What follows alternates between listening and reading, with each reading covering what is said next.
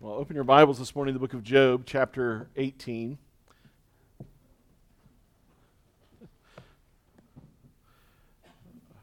I'm so thankful that it's not even supposed to hit 80 degrees today. But it is hard to preach Job on a dreary day. it's like, ugh. Um, it already feels dark outside that way. I will say this that the chapters we're going to look at this morning, Job 18 and 19, um, have one of the most profound verses of hope in all of the Bible, um, and even specifically in the book of Job. And it's just a glorious moment in Job. And so 18 and 19, we're going to be able to take them together this morning because they mirror each other so well. And I think just organizationally, it's easy to kind of wrap our minds around. Hopefully, the Prezi will help for you visual thinkers like I am uh, to factor through that. Uh, I will say this Bildad is the next guy to speak, and, and I made a decision this week. I'm not a hobby farm kind of guy, I'm not even a pet kind of guy.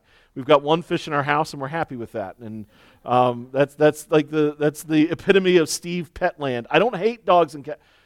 Okay, cats, that okay yeah i do struggle with hating cats but dogs dogs um, but i would never harm one i'm not i'm not on mission that way right but we're not but i have discovered this this week i made the decision if i ever own goats one of them's getting named bildad just and it's going to be the most stubborn, obnoxious one. Bildad's the second of Job's frenemies that speaks, and um, the things he says this morning are just unbelievable uh, when you consider who Job is and what he's going through. Uh, we'll read through the text together as we work our way through the sermon this morning. Uh, but maybe just as our key takeaway this morning hell on earth fixes the eyes of the righteous on their living God. One of my favorite uh, book series and then movie series is the Lord of the Rings trilogy. Um, I, it's, it's one of those few. I violated my own rules and I saw the movies before I read the books. Um, but, but even when you read the books, they're, they're powerful, they're moving. But one of the climactic scenes in the Lord of the Rings trilogy happens in the second movie. Rohan, as a nation, is beaten back and they have retreated into what is known as Helm's Deep uh, and this becomes known as the Battle of Helm's Deep. They are overwhelmed by these orcs, these half dead creatures from the pits of the earth raised by an evil wizard. Uh, there's quite a bit of imagery in, uh, in the writing of Lord of the Rings, Tolkien, that points to biblical imagery. Uh, it was not intended specifically as an allegory, the way C.S. Lewis's writing were, but he borrowed lots and lots of themes. And there comes this moment when they've been in battle for days and they have they've been beaten back into the deepest recesses of Helm's Deep, and now the orcs are battering down the doors. They're, they're going to die. Women and children have been tried to be sheltered away, but they're, they're all going to be slaughtered. And they come to this moment as the evil forces of Saruman are outside with only a few remaining soldiers, no hope for victory. That's, that's long since been dead. They decide that they're going to ride out one last time. They're going to open the doors and ride out in the last charge, frankly, dying in glory, uh, trying to kill as many of these enemy as possible, and then giving a little bit more time to the women and children to try to escape. And so as they begin riding out the doors and they're riding into this unbelievable mass of orcs, they suddenly remember a promise that Gandalf the White Wizard had made to them. And he had said to them, Look to my coming on the first light of the fifth day. At dawn, look to the east. And it's this massive moment of swelling music as they look to the east, and light is it's blinding light, and there is this figure, white figure on a white horse with a delivering army that rides down in and just destroys Saruman's army, delivering them, killing the foul enemy, and bringing ultimate deliverance. It's the kind of deliverance that anyone in such a desperate moment would long for. I read an article this week of a lady um, that her husband and she were on a trip, and uh, they were in Egypt. I think they were actually on the Nile, uh, and he got a weird infection, a bacterial infection, and he was dying. And this bacterial infection was resistant. It was like a superbug. It was resistant to every kind of antibiotic. The guy's dying, and they actually, what he had was something that our soldiers had come to be called a racketeria instead of bacteria, because it, it is actually a bacteria that breeds in the sands of the deserts of the Middle East. And when they would be uh, attacked or wounded by an IED, the sand would blow into the wound and create this bacterial infection that was resistant, and more soldiers were dying from the racketeria than they were from the wounds from the IED blast. That's what this lady's husband had.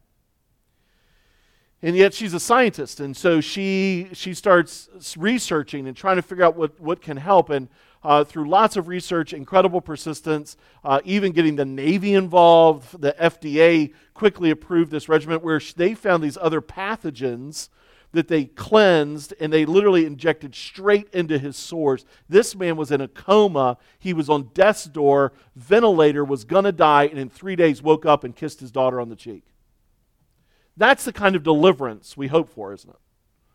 When we are in desperate straits, when, when we are in hell on earth, we want someone somehow to rescue us.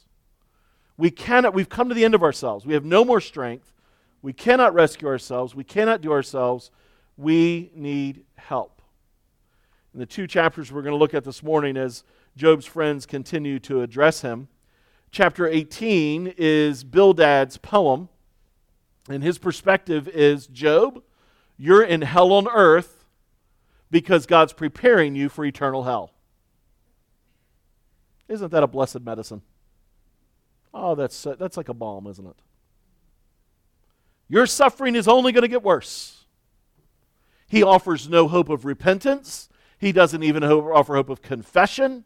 All that is gone from Eliphaz, Bildad, and Zophar. They're ticked at Job. They're annoyed with Job. They roll their eyes at Job. And so they're in full on condemnation mode. And it's like, it's like a set. I used to, when I was a little kid, I used to watch, uh, this will date me, like uh, Hulk Hogan, right? And they, you know, the old professional wrestlers. This is like tag team, man. And, and the shtick was always the tag team. They'd have one guy beating the guy up. And when he got exhausted beating on him, he tagged his friend so his friend could beat on him. That's what it feels with these guys. It's relentless. And so Bildad's perspective is hell on earth for Job should make you think about the eternal hell you're headed towards. Job's theme is just as simple in chapter 19. Job actually agrees, I'm in hell on earth. A number of years ago, I uh, was talking to someone about a trial, and I, I made the expression, I said, yeah, it's like living through hell on earth, and they got all kinds of offended. I, I'll be honest with you, at the time I thought they were a little crazy for being offended because it was a horrible nightmare. And if you've been through horrible nightmare suffering, you know exactly what I'm talking about. You, don't, you can't think of other words to describe it. I feel even less guilty now with Job because Job 19 is basically saying, You're right, this is hell on earth. But this makes me look beyond earth and have hope. And so Bildad's argument is that Job's complaints about his suffering prove that he's under God's wrath. Job says that's not the way this is going down. And so we're going to dive right in then this morning and try to understand this perspective and see what's happening. Let's start right here in chapter 18 with the first few verses because I want you to see some of Bildad's anger and his resentment and what's driving what he's saying.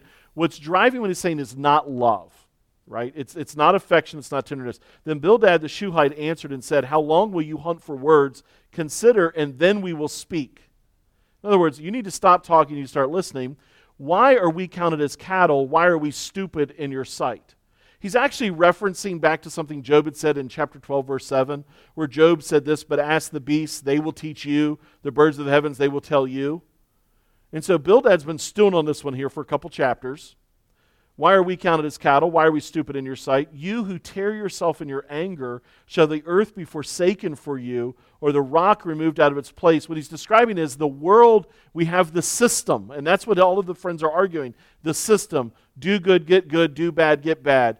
You've done, you're getting really bad, you must have done really bad. And so he's saying, Would you upend the entire system? Can you move rocks out of their place? Shall the whole earth be overturned? Could the household of God be upended? because of your words, Job. And so that's what he says. Well, if you go over chapter 19, first six verses, you kind of see Job's response to that first interaction from Bildad. Job answered and said, How long will you torment me and break me in pieces with words? Bildad says, You need to stop talking and listen. Job says, But every time you talk, all you do is hurt me more. These ten times you've cast reproach upon me. Just pause there. We don't know if that means that we only have some of the speeches recorded. Um, surely we only have some of them. We can tell by the rest of the text uh, of Job that this trial goes on for months and months and months. Um, or it could be Job's just using poetic hyperbole, that it feels like 10 times. We're not sure. These 10 times you've cast reproach on me. Are you not ashamed to wrong me? And even if it be true that I have erred, my error remains with myself. If indeed you magnify, magnify, yourselves against me and make my disgrace an argument against me, know then that God has put me in the wrong and closed his net about me. Essentially, what he's saying is, Your words are making my life worse. You know, I think that that's some of what happens when we're dealing with somebody that's suffering and I'm not excusing us here. We've all been here, though, and we're afraid to talk to them because we don't know what to say and we're afraid we're going to make it worse. You ever been there? Um, it's like funeral greeting lines are like a terrifying moment, both for the people that are in them and the people that go through them. You don't know what to say, you don't want to make it worse, you're afraid. And we know that we need to push through that and simply speak in love and compassion. And so I'm not giving us an out, I'm just owning that reality of our heart bent. But what Job's saying is when you are talking, all you're doing is making it worse. When we are bad counselors for the suffering, we make their suffering about us, which is what Eliphaz, Bildad, and Zophar do. They take all of Job's pain and, like, somehow they make his hurt about them, about how it makes their life hard about how it makes their life difficult, about how somehow Eliphaz says you're destroying worship, and Bildad here says you're destroying the system. Like somehow Job's loss of his 10 kids, his wife, his health, his wealth, everything, his respect, somehow becomes their problem. I think we do that when, when we resent people's complaints, confusion, and questions. They're hurting, and we get irritated by their questioning. We get irritated by their neediness we roll our eyes mentally or physically at how they don't seem to get how they've made their life so bad.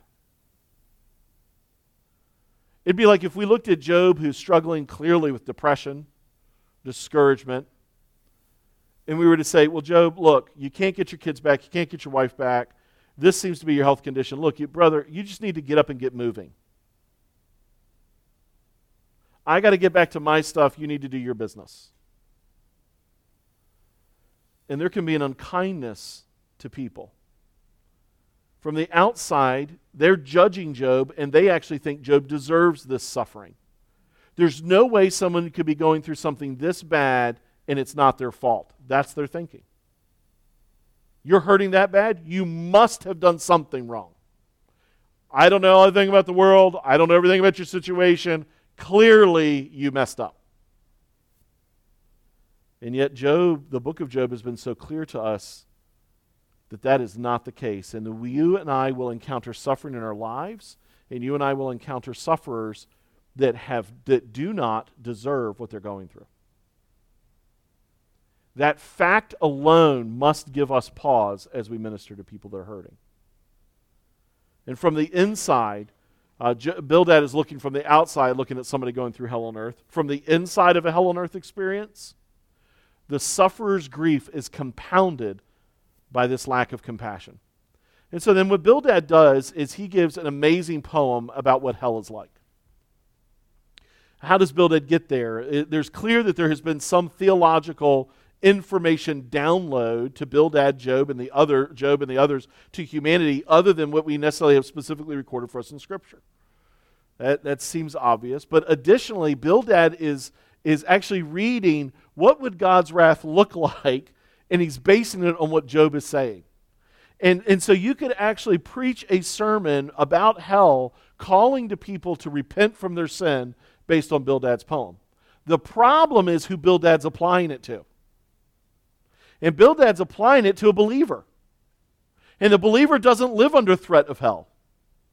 Every one of us is born under the threat of hell. That's just the reality. We're born as sinners. Everyone is a sinner. Everyone in this room is a sinner. You're, you were created, you sin not to become a sinner, you sin because you already are a sinner. It's in your nature. And the wages of sin is death. And the consequences, the judgment of God is hell for that. And so this is what Bildad's going to describe, and we're actually going to go through the poem, and you'll see how Job interacts. And the first thing Bildad goes after is the darkness of hell, and he does it in verses 5 and 6. He says, Indeed, the light of the wicked is put out, the flame of his fire does not shine, the light is dark in his tent, and his lamp above him is put out. everything he's going to describe here is completely accurate. And what he's keying in on here right now in this moment is the darkness of hell. And, and, and everything he's referencing, if you were to go back and study previously in Job, you'd see Job reference it. Way back in chapters 10, chapter 10, verses 20 through 21 and 22, Job talked about how dark it was and how, how bleak it was and how there was no light. Jesus describes hell this way He says, I tell you, many will come from the east and west, recline at table with Abraham, Isaac, and Jacob in the kingdom of heaven, while the sons of the kingdom will be thrown into the outer darkness. In that place there will be weeping and gnashing of teeth. How does Job see it from the inside out? If you look over in chapter 19, verse 8, he says this way He has walled up my way so that I cannot pass. He has set darkness upon my paths. In eternal hell, there is absolute darkness. One of the torments that God poured out on the children of Israel or upon the land of Egypt to let the nation of Israel go was darkness. It's terrifying as a kid, I was scared of the dark. I wanted a light. The, the house I we moved from when I was about halfway through first grade, all our toys were in the basement. My dad's tools were down there. He had a train set down there. Always wanted to go down to the basement and play. Um, but but some sadist put the light switch for the lights for the basement at the bottom of the stairs. Like I, I don't know who designed that house, but that thing needed to be fixed, which is ironic because my dad was an electrician, so it would have been no big deal.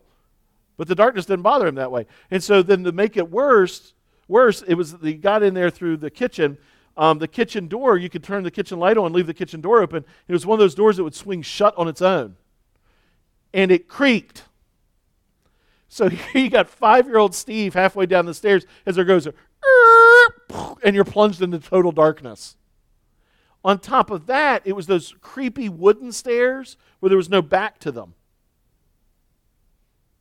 And at some point, at some point, one of my less than loving cousins, as I had walked down the stairs one time, had reached through and grabbed my ankle. So put all that together, and you got high stepping little Steve racing down the stairs, trying to get to the switch, right? I was terrified of the darkness. Darkness is terrifying. You plunge people into darkness, and Bildad says that hell is dark, and Jesus says hell is dark, and Job says, I'm in that darkness right now. When you're going through hell on earth, there is no light of hope, right? There, you can't see the light at the end of the tunnel. Um, there's no light of clarity. What do I do? Where do I step next? I don't know. I'm so overwhelmed by grief and suffering. I don't know what to do. I don't know where to go, and it feels so dark. There's no light of direction. You know, I, I don't even understand this phrase, but the, the darkest of night is right before dawn. When you're in the middle of grief and, you, and people quote to you the Bible and say, weeping endures for a night and the problem is when you're in this level grief, you can't even imagine dawn coming again. It's dark. Make no mistake about it, Job is saying, I am like in hell here. Bildad says, You're right, and that's what everything's going to be like for you. And Job is agreeing. That's what I'm experiencing right now. It's not just the darkness, though. There, there's a trap nature of it in verses 7 and 10 of chapter 18. Look at how Bildad describes this. His strong steps are shortened, his own schemes throw him down. In other words, and that's not hard to figure out, right? Poetically, that's your fault, right? For he is cast into a net by his own feet, and he walks on its mesh. A trap seizes him by the heel. A snare lays hold of him. A rope is hidden for him in the ground. A trap for him in the path. um, while we are not a camping and outdoors family, we are fascinated by those that are. And I don't mean that like uh, you go to the zoo and look at an animal. I mean that like these people are smart like we're stupid and they love what we don't understand. They are fascinating to me. And there's this show out there called Alone. Have you ever seen this show before? Alone? These people are sick in the head. They drop in the middle of the, the season last year was called Grizzly Mountain. Are you kidding? and they're out there with bears and black bears and grizzly bears. In the very first episode, this one guy looks up and like 30 yards away, there's a mountain lion stalking him. It's crazy. How are they going to live? One of the ways they live is they try to snare animals. I'm like, that just, you know, so the one lady, she snares this bunny rabbit. It's a bunny, right? But she's starving and it's cold. And, and when she goes to get out of the snare, it's like frozen. So she, and it's like bunny pancake. It's like nothing. It's just flat. And I'm like, man, and so things like that make me study things that I other I love obscure trivia. Do you know that snaring as a way of hunting is banned in most of the states? Because most animals will chew their own leg off to get out of a snare. It's considered inhumane. Now, I'm not, be clear, I'm not judging these people. I'm just saying when you are that caught, you're desperate to get out. And he's describing hell as a place where there's no escape. And it's your own fault. You wandered into the net of it yourself, you blundered into it. And back in chapter 13, verse 27, Job had described feeling trapped like a man in chains in prison. In chapter 10, verse 16, he described himself feeling like he was like a hunted animal. And Bildad has picked up on that language. It rightly depicts the inescapable prison that is hell, but it also highlights, get this now, the unexpected nature of it. Unexpected, yeah. You don't, if you know that a snare's there, you don't snap in it. If you know that a net's there, you don't jump on it. But it seems to capture you. How could that be? How could hell be so unexpected? Because God knows the hour of your passing, but you don't and everyone who is lost is on their way to an eternal hell. Everyone in this room has lived long enough to have seen or heard of God taking people very, very, very young and in great health. Unexpectedly, a car wreck, a medical event. I was talking to my one of my brothers this week, and in their church, tragic, tragically, tragically, Tragically, two weeks ago, a 48 year old mom of two dropped dead. One month ago, her oldest daughter, or her, excuse me, her youngest daughter got married. And yesterday was supposed to be the gender reveal for her other daughter of their first child. And this lady loved Jesus, otherwise good health. They have no idea. Gone. Life is a vapor. None of us know when. And there's an unexpected nature to this. And, and Job references it as well. If you go over to 19, verses 6 through 7, he says, Know then that God has put me in the wrong. He closed his net around me. Behold, I cry out violence, but I'm not answered. I call for help, but there's no justice. The description there poetically is like someone getting mugged. It's unexpected. You, you go out, look, if, you, if you're in New York City First of all, there's places you don't go and there's streets you don't walk down, and there's times a day you don't find yourself in neighborhoods you don't know. That's what it is. And frankly, it's every city on the planet. But if you're in a pizza joint and you look outside the doors and it's pitch black and the light on the corner is turned out and there's a guy standing there wearing all black and a mask and he's just standing there I, mean mugging you, you're an idiot if you walk out. You're going to get mugged. You walk up by an alleyway and you see a group of guys down there, all of them smoking a joint. You, that's not the moment to walk down and say, hey, fellas, can you give me directions to Times Square? You're going to get mugged. That's not how muggers work, right? They catch you unawares. What Job is saying, the hell on earth of my trials was completely unpredictable. And if you've experienced deep suffering and grief, you know exactly what I'm talking about. It actually leaves you with a little bit of PTSD. You get a phone call at 3 in the morning and they tell you so and so has passed or this has happened. I guarantee you, every time your phone rings in the middle of the night for the rest of your life, your heart rate's going to go up. Every time. You get a bad text, you get a bad email, you start to get the jitters when you feel your phone buzz in your pocket. You experience trauma in a specific location. Maybe you go to an intersection and you had a horrific car wreck there. I guarantee you, every time you go through that intersection, you're going to feel a sense of it. The unexpected nature of intense trauma and, and hardship and pain changes us. And what Job is saying is my hell on earth here. Remember, it all happened in one. Can you even wrap your mind around that? The one day event.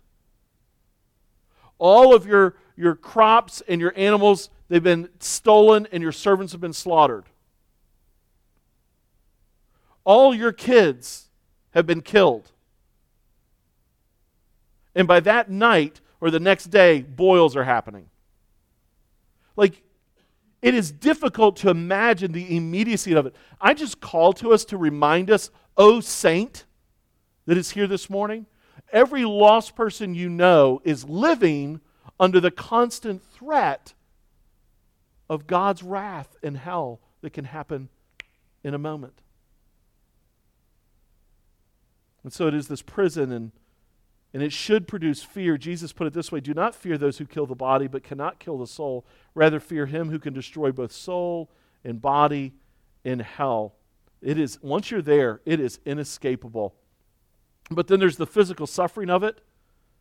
Job has frequently talked about the physical suffering he's experiencing. One of the most telling happens in Job 7. I'll, I'll, read it to you. Job 7, 4, and 5. He says, When I lie down, I say, When shall I arise? But the night is long, and I'm full of tossing till the dawn. In other words, while he's awake during the day, he just wishes he could sleep. When he tries to go to sleep, he has nightmares and just wishes he could be awake. My flesh is clothed with worms and dirt. My skin hardens, then breaks out afresh. Even when it feels like these boils and sores are healing, they just break out more. He, he can't, it's just constant physical torment. Bildad seizes upon that in verses 11 through 14 of chapter 18. Terrors frighten him on every side and chase him at his heels. His strength is famished, and calamity is ready for his stumbling. It consumes the parts of his skin. The firstborn of death consumes his limbs. He is torn from the tent in which he trusted and is brought to the king of terrors. The picture that he has there is Job, you feel like you're dying, but the moment of your death is going to come. And when it comes, you're going to be snatched and you're going to be marched. And, and he almost has this Dante's Inferno kind of picture of hell in his mind where like Satan sits on some kind of throne and I'm going to bring you to the king of terrors who's going to judge you and then just punish you more. Now, we know biblically that's not an accurate portrayal. We do know that the lost will be marched to God, and I will say this He will be a terrifying judge on that day to them. It's amazing the callousness that he has here. Job references the terror of his physical suffering. If you fast forward in chapter 19, verses down 20 through 22, he says, My bones stick to my skin and to my flesh. I've escaped by the skin of my teeth. It means he's so gaunt, he's, he's starving. He looks like a skeleton. Have you ever seen the photos of the folks that they rescued from the Holocaust camps? They look like death walking, don't they? Have mercy on me. Have mercy on me, O you, my friends, for the hand of God has touched me. Why do you, like God, pursue me? Why are you not satisfied with my flesh? It's the cry of the grieving and the sorrowing, and they are saying the hits just keep, keep on coming. When is it enough? When is there enough torture? Jesus makes it very clear the physical suffering of hell. If your hand causes you to sin, cut it off. It's better for you to enter life crippled than with two hands to go to hell, to the unquenchable fire. And if your foot causes you to sin, cut it off. It is better for you to enter life lame than with two feet to be thrown into hell. And if your eye causes you to sin, tear it out. It is better for you to enter the kingdom of God with one eye than with two eyes to be thrown into hell, where their worm does not die and the fire is not quenched. Now, some of you are really, really observant, and you notice there that 40, verses 44 and 46 are missing. I'll tell you why they're missing. When they translated the King James originally, they took that verse 48, where the worm does not die and the fire is not quenched, and they inserted it behind each one of those, trying to emphasize the dangers. But the best text we have, it only happens once there, and it's in verse 48. So, just if you've ever been raised in an environment that says, see, they take verses out of the Bible, it's a misunderstanding of the way interpretation and translation works. It's there, it just occurs once. They're trying to bring the emphasis out. Both good intentions. This is what we got. The point is this the worm dies not, the fire is not quenched. What is the worm there? We're not really sure. Could it be a physical kind of worm or maggot that's eating away at you? Sure. Could it also be the gnawing away at your conscience, which is another way this phrase is used? Sure. Well, we know what the point that Jesus is making is one would be temporary, temporary, incredibly painful and difficult hardship on earth, loss of an eye, loss of a hand, and that that pales in comparison to the eternal torment that you experience in hell. That's his emphasis. There is physical suffering there.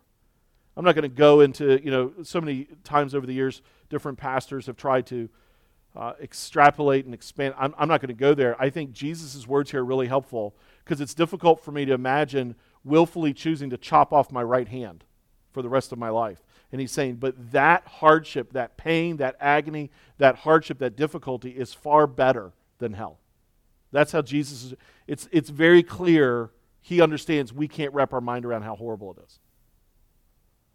And so Bildad has said it's horrible. Job has said it's horrible. And they actually even get down to the fires of hell. If you go back to chapter 18, verses 15 and 16, Bildad says something fascinating. He says, In his tent dwells that which is none of his. Sulfur is scattered over his habitation, fire, flame. His roots dry up beneath, and his branches wither above.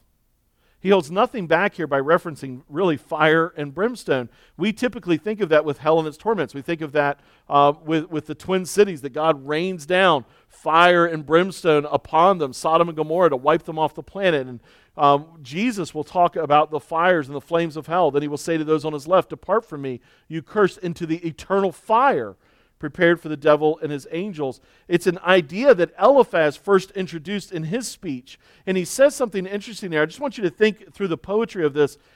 What kind of fire, or where would the fire come from, verse 16, for it to start with your roots and end with your branches? Not even the base of the tree, the roots. Where would the fire have to start to come from the roots to go to the branches? From the very nether regions of the earth. Bildad is saying the fires of hell is what's going to consume you.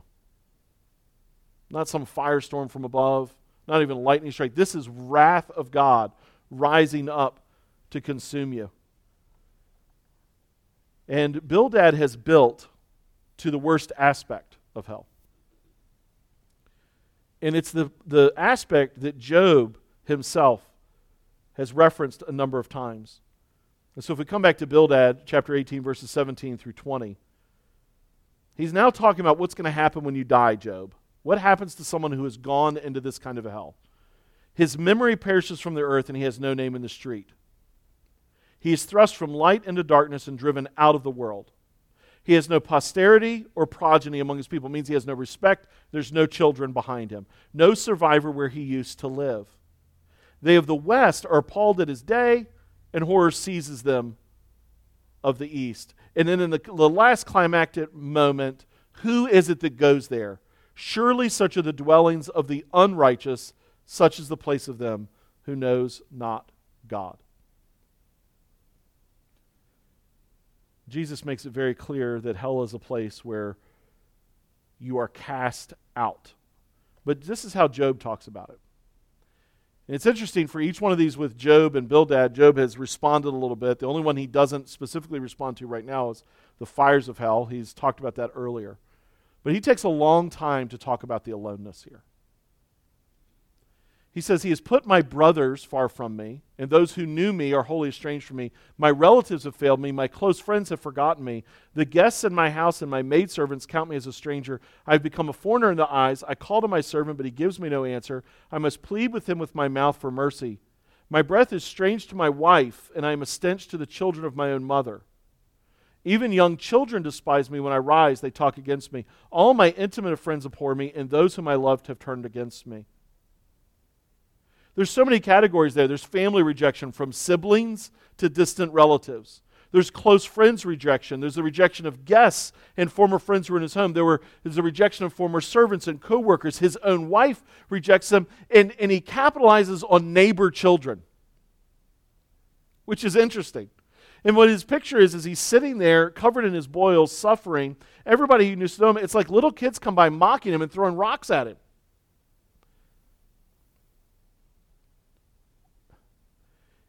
In Job's suffering and his grief, part of the way his aloneness has been so exaggerated is that people he thought loved him have abandoned him. They don't want to get anywhere near him.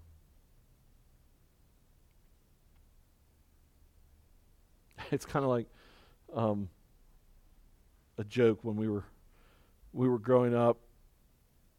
He'd say something, do something stupid, lie, I, sin in some way, and uh, every once in a while my dad would be like, "Y'all better back up, so you don't want to get hit by the sparks from the lightning." He's saying is like God's going to bring judgment. You don't want to be anywhere near the person getting judged, right? It's like when you're a kid and you and your, your sibling did something bad, and you learn pretty quickly as a kid if they are the focus of the anger, you don't you just kind of fade to the background. You don't want any part of this, right? And and that's some of it.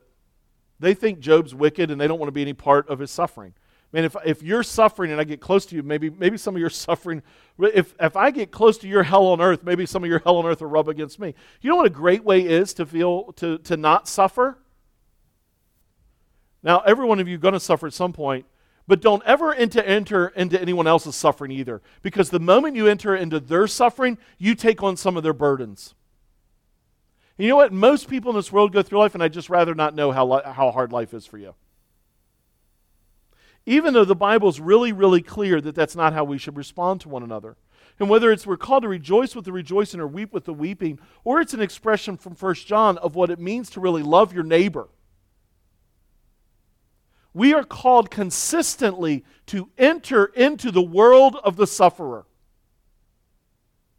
With compassion and love and patience and tenderness, with grace for their needs and Job has had none of it. This guy who helped strangers, this guy who helped orphans, this guy who helped widows, this, guy's who, this guy who used his servants to deliver those that were being judged wrongly, this guy who would confront unjust judges. That's the, who Job was. This guy who would go and he would provide medical care for people he didn't even know to try to help. Nobody has time for him.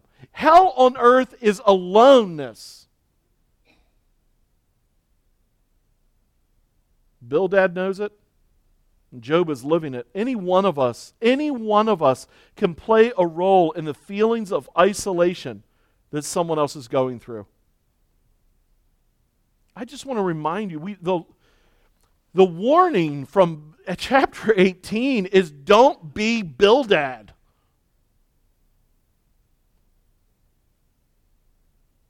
And I want to point out that his friends were present. So, what does Job mean when he says, My close friends have forgotten me? All my intimate friends abhor me. Your presence is not enough because you can be present, but magnifying their pain.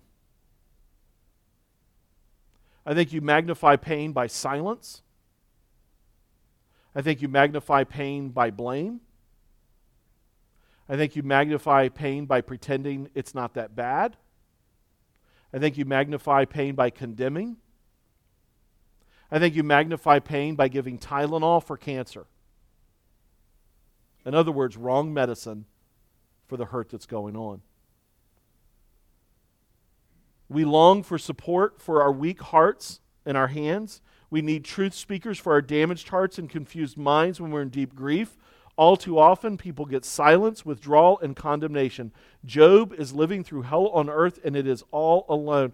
I don't know about you, but as I've studied Job, it's one of those moments, you know, like you'll sometimes party questions, you'll be asked, hey, if there's any place, time, any point in time you could go back to or anything you could do, what would you do? There's a heart of me as I'm studying Job. I just wish I could go with Job and say, hey, hey, I'm going to make you some chicken broth. Jesus loves you. Jesus loves you. It's going to be okay. He doesn't hate you. Because Job feels hated by God.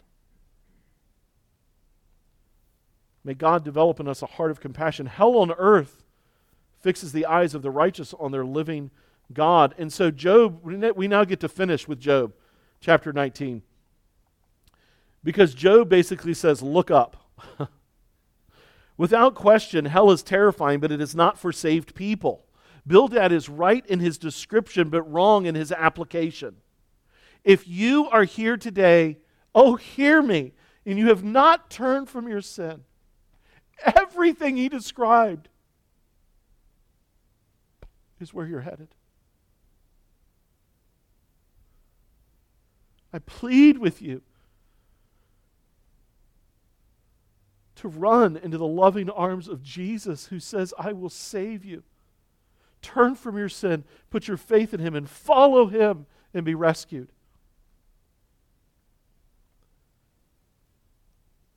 But this is not who Job is. Job is a believer. Job has not earned this suffering. In verse 4, if you go back to verse 4, he, he says something unusual there, but I want to point it out. He says, Even if it be true that I have erred, my error remains with himself. And the word he uses there is an intentional Hebrew choice, and it means a very, very, very light thing, a very simple thing. And Job is saying is, I'm not saying I'm not a sinner. and if I've sinned, then the sin is right in here. I don't even know what it is, but it doesn't deserve this. And I want to say to your heart and my heart again so many times when we are going through extreme suffering, physical, emotional, relational, financially, many, many people, maybe you're like me, and if you're not like me and you don't understand this, just hit pause button then and just understand lots of people are like me this way. I am prone and tempted to start thinking through all the sins I've ever done and have I asked God to forgive me? Because I'm terrified to think that this hell on earth has been earned. And if I just ask forgiveness, he'll take it away. And so, what Job is saying is, I've examined. And if I've erred, it's not, it shouldn't have been the death of 10 kids. And it shouldn't have been my wife abandoning me. And it shouldn't have been boils all over my skin. And it shouldn't have been the loss of respect and wealth and standing. And he's right. Because God said it's not fair what he's experiencing. Job is not wrong in that complaint.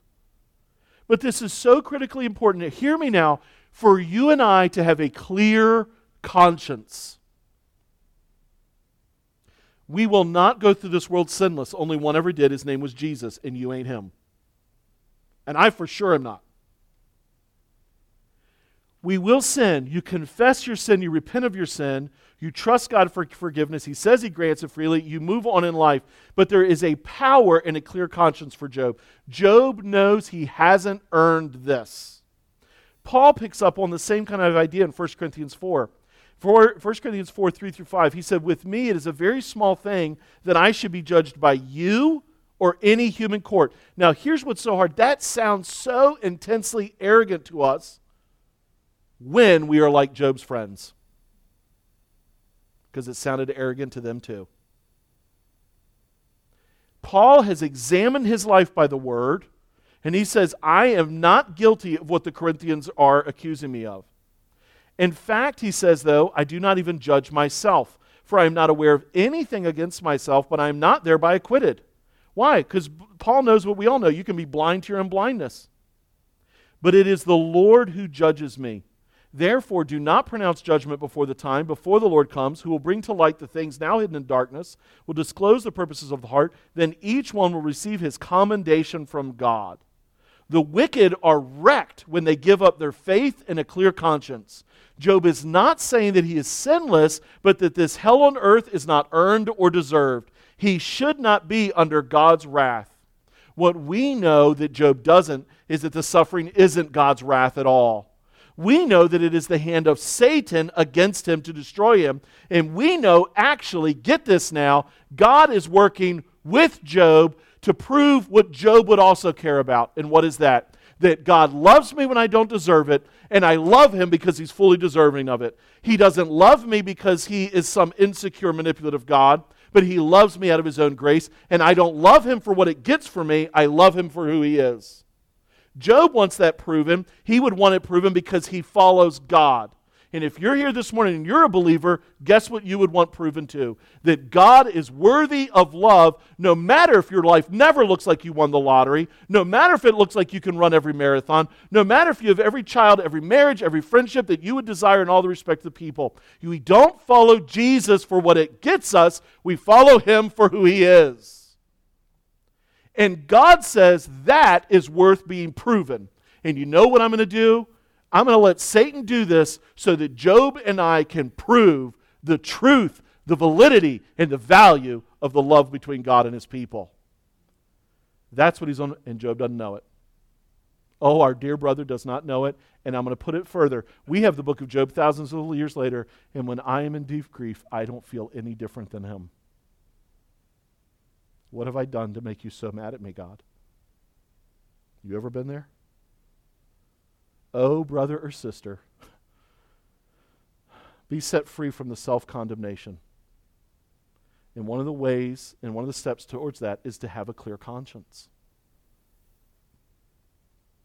And so, what do we do then in the midst of this puzzling pain?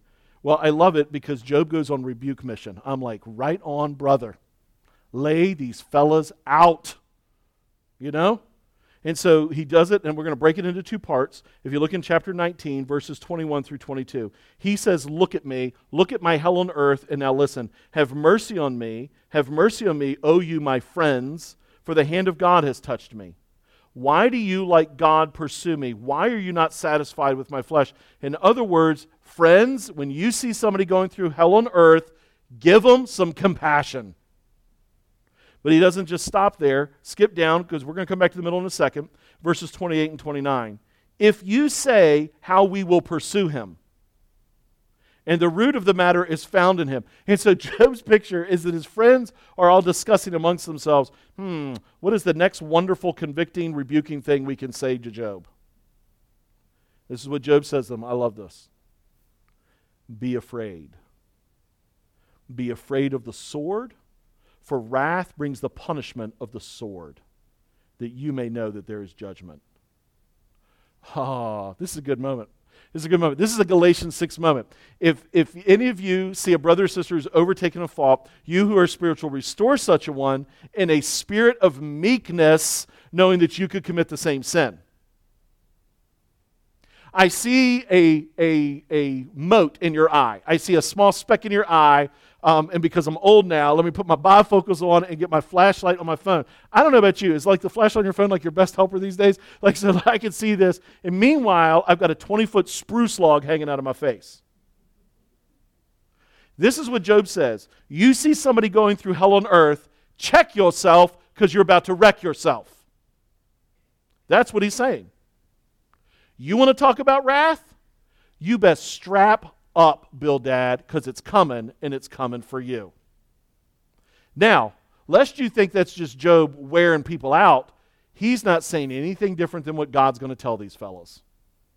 Because if you were to fast forward to Job 42, and I don't want to tell the end of the story, but you know, it's hard to have a spoiler alert when a book's been around for a few thousand years. But in chapter 42, verses 7 and 8, God's going to say this After the Lord had spoken words to Job, the Lord said to Eliphaz the Temanite, my anger burns against you and against your two friends. For you have not spoken of me what is right, as my servant Job had. Can you imagine sitting there and all of a sudden, I mean, like thunder, this is what you're hearing from God? The first time you hear God say your name, Stephen, the first time I hear his name, this is what's coming? Now, therefore, take seven bulls and seven rams and go to my servant Job and offer up a burnt offering for yourselves. This is a sin offering and my servant Job shall pray for you, for I will accept his prayer not to deal with you according to your folly. For you have not spoken of me what is right, as my servant Job has. You know what the implication there is? The implication is if Job, there's so much Christological language here, I so want to unpack it, we don't have time, but just wrap your mind around this. The one who was blameless and deserved no wrath has swallowed all wrath, and now, unless he makes intercessors for the wicked, they'll die. That points to Jesus, folks. So, what would have happened if Job had said, I'm not praying for you guys, not after what you put? Now, Job would, because Job's a blameless and righteous man. What if he wouldn't? What if there was no intercessor for them? Then God would strike these guys dead. For what? For being bad counselors. Oh, wow. God does get angry in the book of Job. His anger is toward the compassionless comforters, the arrogant condemners, and the worthless friends. Out of their fear and their self righteous arrogance, they condemn the one that God loves. And Job says to, to Bildad specifically, You're going to answer for this. And so look up, worthless counselor. Look at the one that's going through hell on earth and look up to God. But then understand not just God's anger towards them, but you that are suffering, look up, suffering saint. On the journey in, on our journey in Job now, and we're right at the, about the midpoint, we've seen Job think a lot about death and even ask God to kill him. But it's always been with the perspective of how this would end his suffering, but also that he would never get vindication by it. Job was afraid in, in his process of going through grief because what you see in Job is actually the process, the a righteous person processing deep pain and grief. And so you see progression. So Job was like, kill me so I can be free from it. But wait, if you kill me, then there won't be vindication for my name. Uh, but you're killing me anyway, so just kill me. But it's always been about just a cessation. Now, I'm going to read these verses in a moment because the, for the first time in Job, he thinks beyond death in a positive way. Verse 23 Oh, that my words were written, oh, that they were inscribed in a book. Oh, that with an iron pen and lead they were engraved in the rock forever.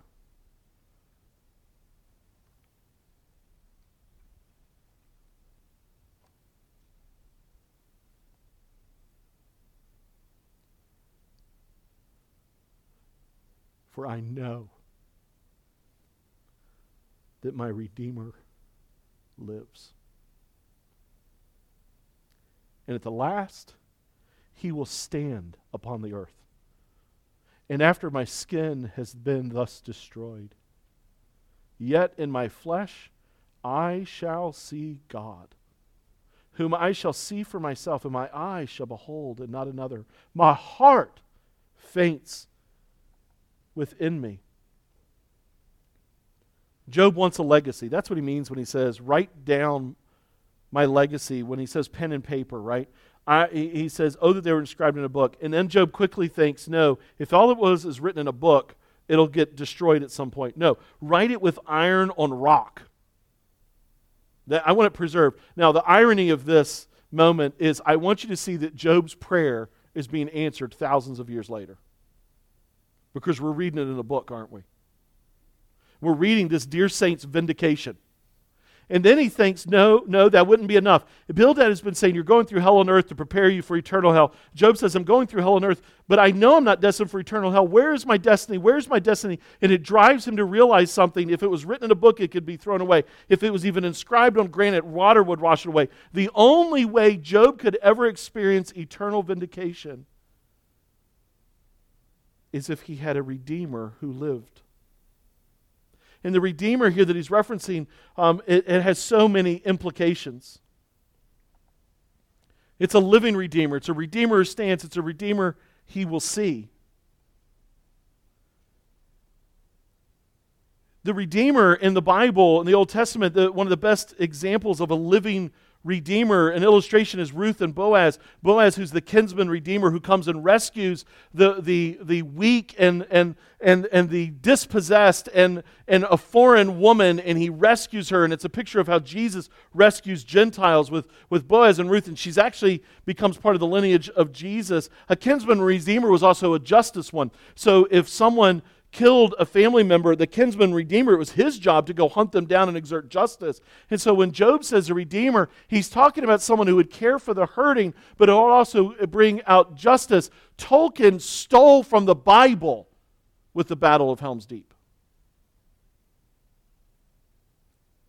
Jesus says this if anyone says to you, Look, here's the Christ, or there he is, and it's in the Olivet Discourse, he's talking about the end times, he's talking about suffering, and here's what sufferers do sufferers start searching for a Jesus. They find a medical Messiah, They find a moping Messiah. If I just withdraw into myself, then that'll make me feel better. If I could just self medicate, that's going to make me feel better. Uh, if I could just get enough friends, that's going to make me feel better. Um, if I could just distract myself, that's going to make me feel better. If I could get a different job, if I could have different accolades, if I could just move away, that's going to make. Suffering people are so hungry for a Messiah. And so the temptation says if they say, Look, here's the Christ, there he is, do not believe it. False Christs and false prophets will arise and perform great signs and wonders so as to lead astray, if possible, even the elect. See, I've told you beforehand. So if they say to you, Look, he's in the wilderness, do not go out. If they say, Look, he's in the inner rooms, do not believe it. For as the lightning comes from the east and shines as far as from the west, so will be coming the Son of Man. This is what Job says I look up from my hell on earth, and I'm looking for my Jesus. Look to the east, for he's coming. And Job says, I am looking for a living Redeemer, one who will rescue me out of his life. I'm looking for a Redeemer who will stand for me. Paper might pass away, granite could pass away. I need someone who will vindicate me over time.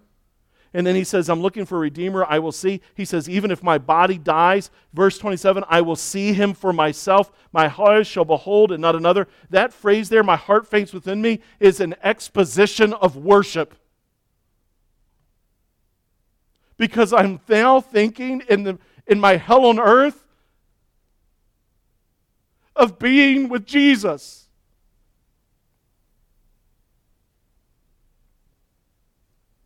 Now, there's something that Job doesn't know that we know about this Redeemer. You see, we know he's a Redeemer who actually knows hell. When Job says his Redeemer lives, he's contrasting it with his own death. He is thinking of God's eternality, which is his comfort. My suffering here will end, but God lives forever. But we live after Christ, so we know what Job doesn't know. We can dive deeper into comfort. We know that the reality of our Redeemer living is much more profound. We know, first of all, that our Redeemer, our Redeemer knows our afflictions because he came to earth and Jesus lived through hell on earth and Jesus went through hell for us. And so that when we're suffering, we can go to Him. He's not annoyed, irritated, or frustrated by my sorrow, He understands it. But then, furthermore, we know that our living Redeemer conquered death, hell, and the grave. When the perishable puts on the imperishable, and the mortal puts on immortality, then shall come to pass the saying that is written Death is swallowed up in victory. O death, where is your victory? O death, where is your sting? The sting of death is sin, the power of sin is the law. But thanks be to God who gives us the victory through our Lord Jesus Christ. Let your heart sing with Job that death could not hold him and the grave could not keep him. Let your heart sing with Job that your Redeemer lives so you can face tomorrow. The hell of Friday was real, but Sunday came. Weeping does endure for the night, but joy will come in the morning. Look to the east, O suffering saint. For your Redeemer. He lives.